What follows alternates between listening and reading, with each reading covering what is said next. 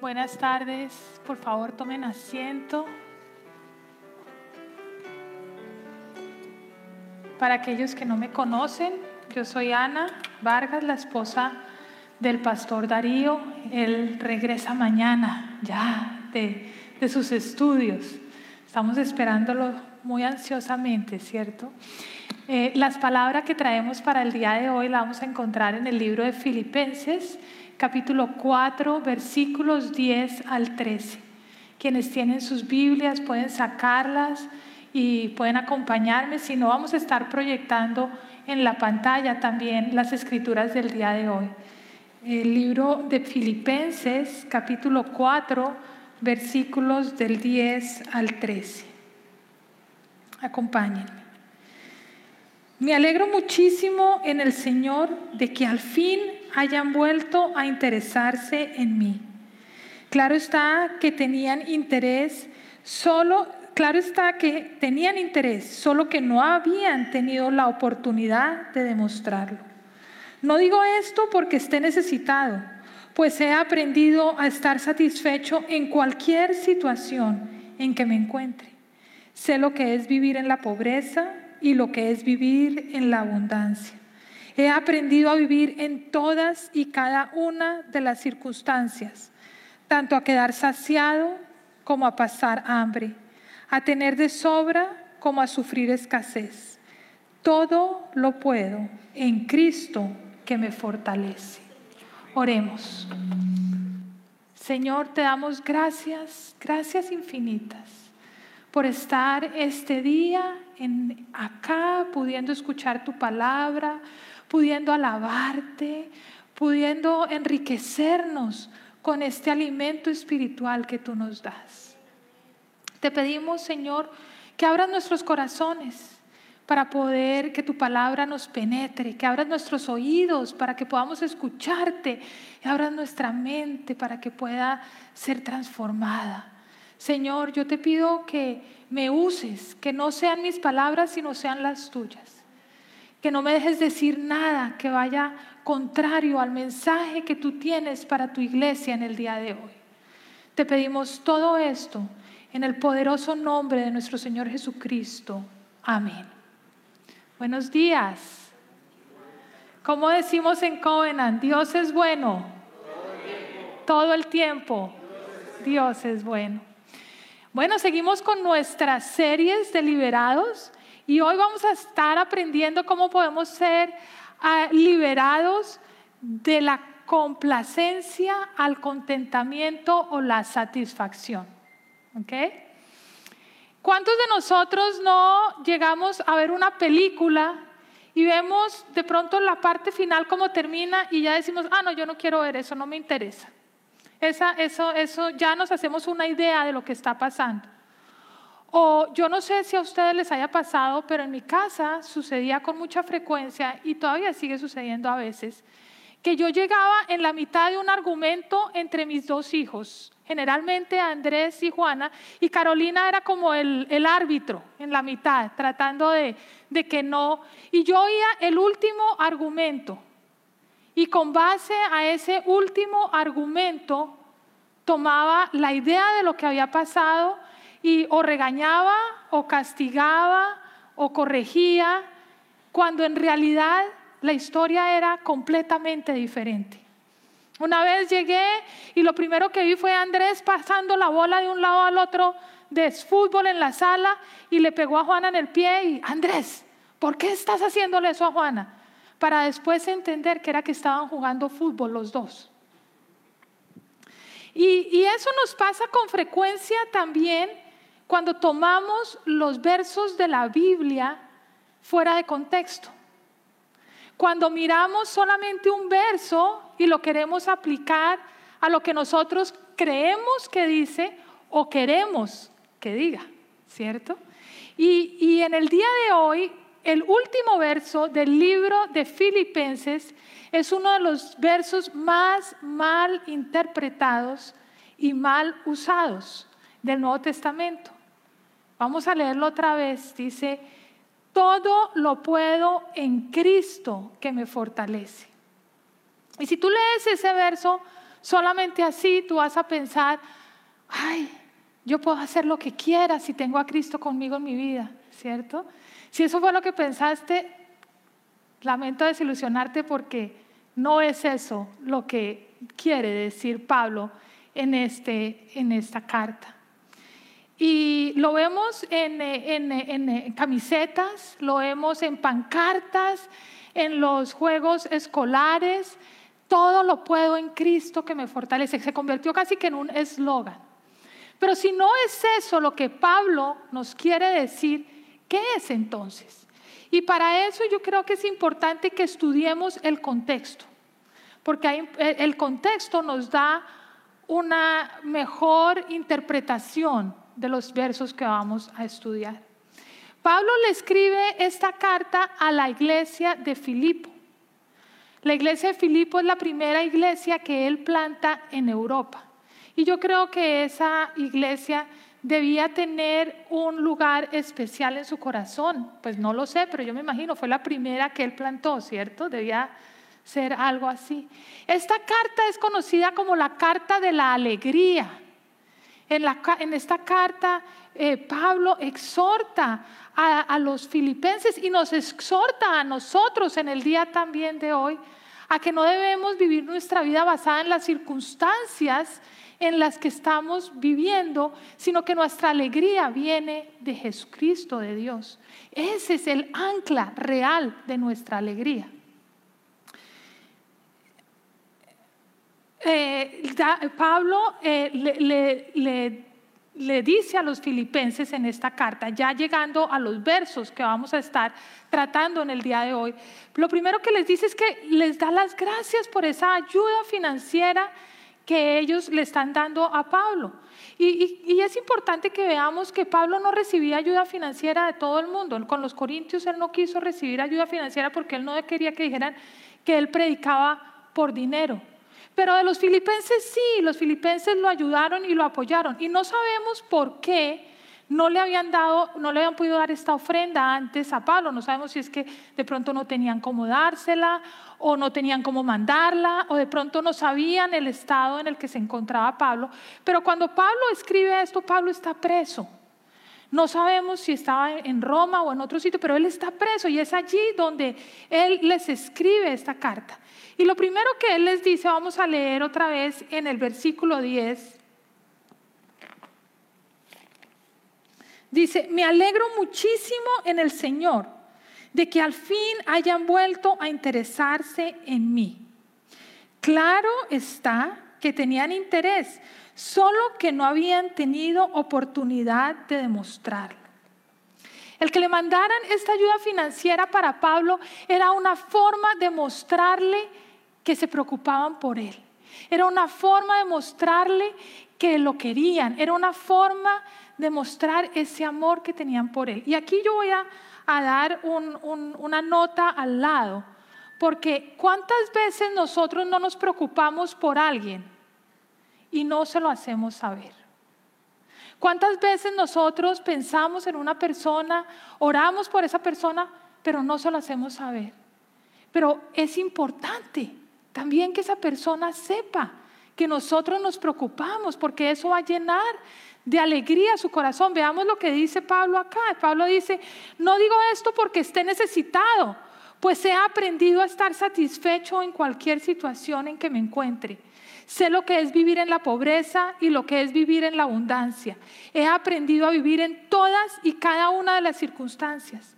Es claramente que la alegría de Pablo no es porque él recibió dinero cuando estaba necesitado o porque él haya recibido dinero de los, filipenses. La alegría es por lo que significaba el que ese dinero significaba que ellos se preocupaban por él, significaba que ellos lo amaban, que ellos estaban con él. Es decir, eso es algo muy importante. Pablo dice, no lo digo porque tenga escasez, pues he aprendido a contentarme en cualquiera que sea mi situación. Pablo dice claramente que para él el, dinero no es porque él esté en momento de necesidad. porque él ha aprendido a contentarse y aquí es algo bien importante y en donde vamos a gastar la mayor parte del tiempo. ¿Qué es lo que aprendió Pablo? ¿Qué es? Porque él dice, he aprendido. Y yo no sé ustedes, pero yo para que yo aprenda algo, yo tengo que leerlo, yo tengo que estudiarlo, yo tengo que practicarlo una y otra vez. Porque si no, lo que hago es una memorización, que hoy lo aprendo y mañana lo olvido. Yo todavía recuerdo las tablas de multiplicar cuando yo era pequeña, en el, en el patio de mi casa con un balón, practicándolas una y otra vez, la tabla del 2, la tabla del 3. Y después mi mamá me tomaba las tablas. ¿Y qué ha pasado durante toda mi vida? He practicado esas tablas de multiplicar, porque hasta para pagar la cuenta en un restaurante, las utilizo, porque la propina es el doble de los taxes. Entonces necesito la tabla del 2. Pero si no las practico, se me olvidan. ¿Qué aprendió Pablo? Pablo aprendió a estar contento. Pablo aprendió a estar satisfecho. ¿Y qué significa estar satisfecho? ¿Qué significa el contentamiento? El contentamiento y el estar satisfecho es el poder desprenderme de mis circunstancias. No estar en mi circunstancia y estar satisfecho con la circunstancia que estoy teniendo en ese momento. Encontrando que esa circunstancia en la que me encuentro en este momento es la voluntad de Dios para mí en ese momento. Es saber que en esa circunstancia Dios tiene un plan y un propósito para mí. Lo vimos la semana pasada. Dios tiene planes y propósitos para cada uno de nosotros. Y esos planes y propósitos son diferentes, pero son buenos, perfectos y agradables. Porque nosotros como cristianos sabemos que si Dios ha puesto una dificultad, ha permitido, porque Él no pone, pero ha permitido una dificultad, una circunstancia difícil en mi vida, Él tiene un plan y un propósito en esa circunstancia para moldar mi vida. Miremos que Pablo expresa en el libro de Filipenses, en el capítulo 1, en el versículo 21 nos dice, porque para mí vivir es Cristo y morir es ganancia. Pablo sabe que su felicidad, Pablo sabe que su alegría, Pablo sabe que eso está en Cristo, en tener a Cristo en su vida. Porque Él vive para Cristo. Todo lo que Él hace es ese plan perfecto y agradable que Dios ha puesto en su vida para darle gloria a Cristo. Y si muere, Él va a estar con Cristo luego es ganancia. Lo uno o lo otro es ganancia.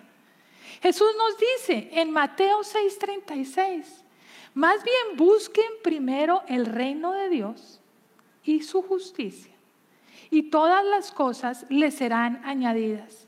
Y esto fue exactamente lo que hizo Pablo. Caminar una vida buscando al Señor, predicando, mostrándoselo a las demás personas porque él sabía que eso era lo que le iba a dar la plenitud.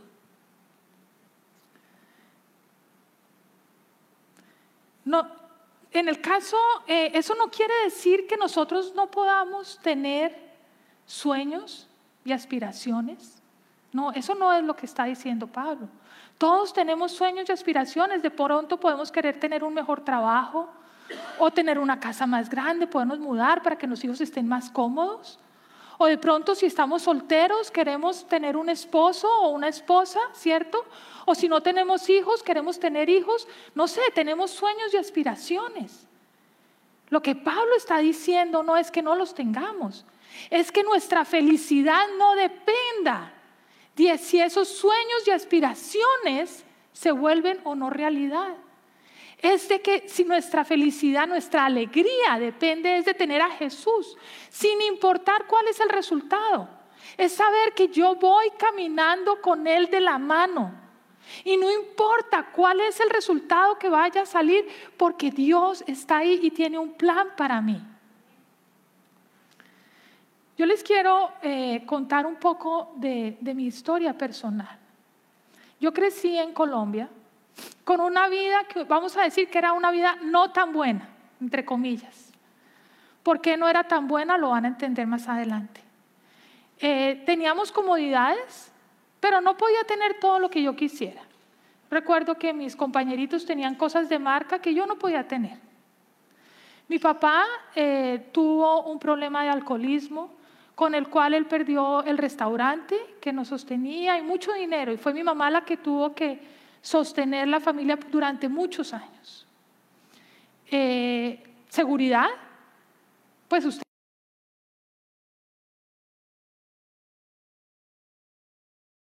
se iba a encontrar una bomba. Años, un año antes de casarnos con Darío nos hicieron lo que se llama el secuestro express. Y entonces, cuando a Darío le dan la oportunidad de trasladarlo acá a los Estados Unidos, oh, inmediatamente lo tomamos, ¿cierto? Y nos trasladaron, como diríamos nosotros, como reyes. Nos dejaron traer todo lo que quisiéramos. Nos ayudaron a que pudiéramos tener el crédito para comprar una casa. Y llegamos acá y los niños, Darío tenía, gracias a Dios, un trabajo con, mucho, con muy buen salario. Los niños podían tener todo lo que quisieran, inclusive las cosas de marca que yo no había podido tener, ¿cierto? Y seguridad, ni se diga, porque pues aquí podíamos salir a la calle y no, no teníamos el peligro. Pero ¿qué sucedió? Yo no estaba contenta, yo no estaba satisfecha. Yo le decía a Darío, hay algo más, tiene que haber algo más. La vida no puede ser simplemente esto. De pronto decía, si tenemos esto, de pronto sí voy a ser feliz. Algo más. Porque ustedes podrán decir, cuando nos trajeron aquí a los Estados Unidos, mi vida cambió. Todos tus sueños se hicieron realidad. Pero mi alma no. Mi alma añoraba algo más. Ustedes saben, yo crecí toda la vida conociendo de Jesús y de Dios pero no teniendo una relación con ellos. No sabiendo lo que realmente Jesús había hecho por mí en mi vida. No sabiendo que realmente Él era mi Salvador y Él era el que me daba el sustento diario. Fue acá donde aprendí eso. Mi alma añoraba a Jesús y mi alma no tenía contentamiento. Y es por eso que seguimos con las escrituras del día de hoy. Porque yo estoy segura que Pablo prefería estar fuera de la cárcel predicando que estar en la cárcel, pero él entendió que Dios tenía un propósito para él estando en la cárcel. Tenía el propósito de que él pudiera escribir y mandar esto. Y es por eso que Pablo continúa diciendo que todo lo puedo en Cristo que me fortalece. Y es aquí donde llegamos al verdadero significado de este verso. ¿Qué es lo que puedo?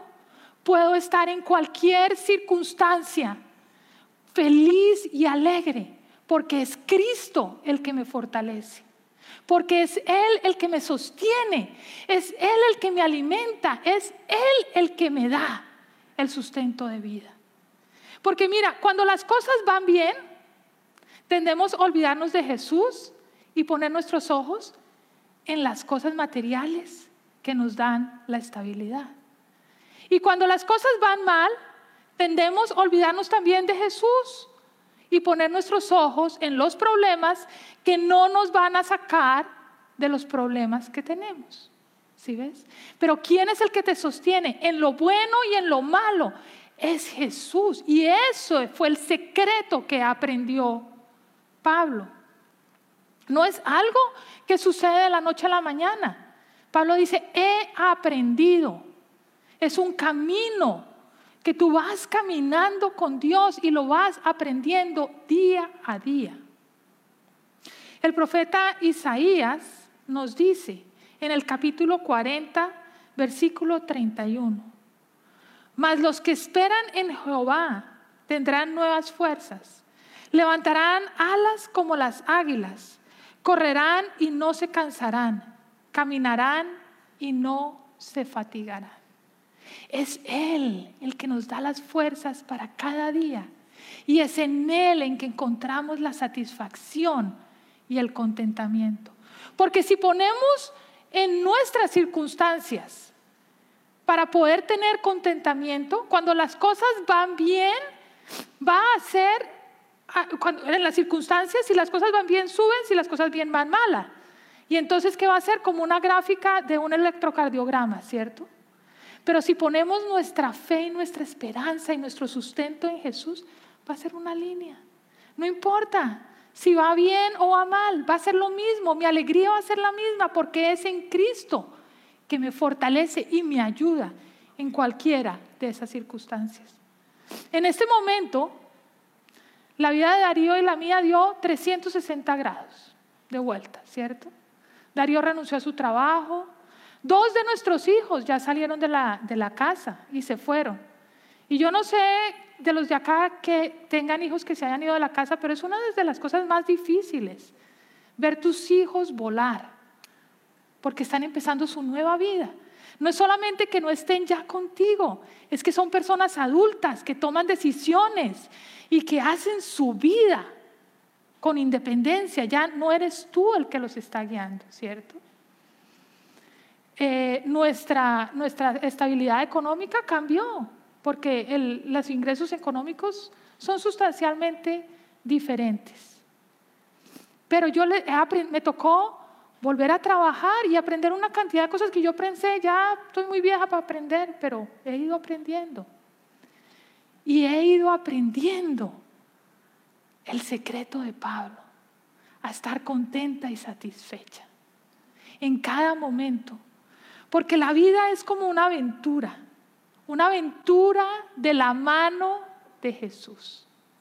Una aventura en donde no sabemos qué va a pasar en el día de hoy.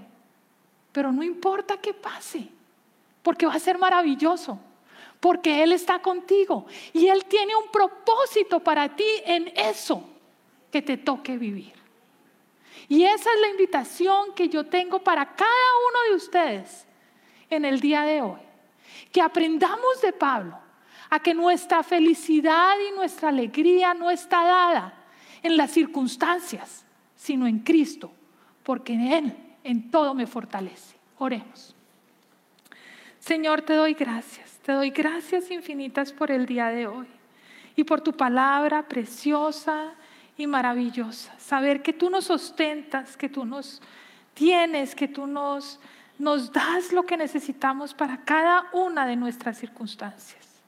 Yo te pido, Señor, que eh, nos ayudes a que esta palabra entre en nuestro corazón y podamos aprender a estar contentos y satisfechos. Te pedimos todo esto en tu nombre, Señor Jesús. Amén. Y en el día, en este momento vamos a pasar a las ofrendas.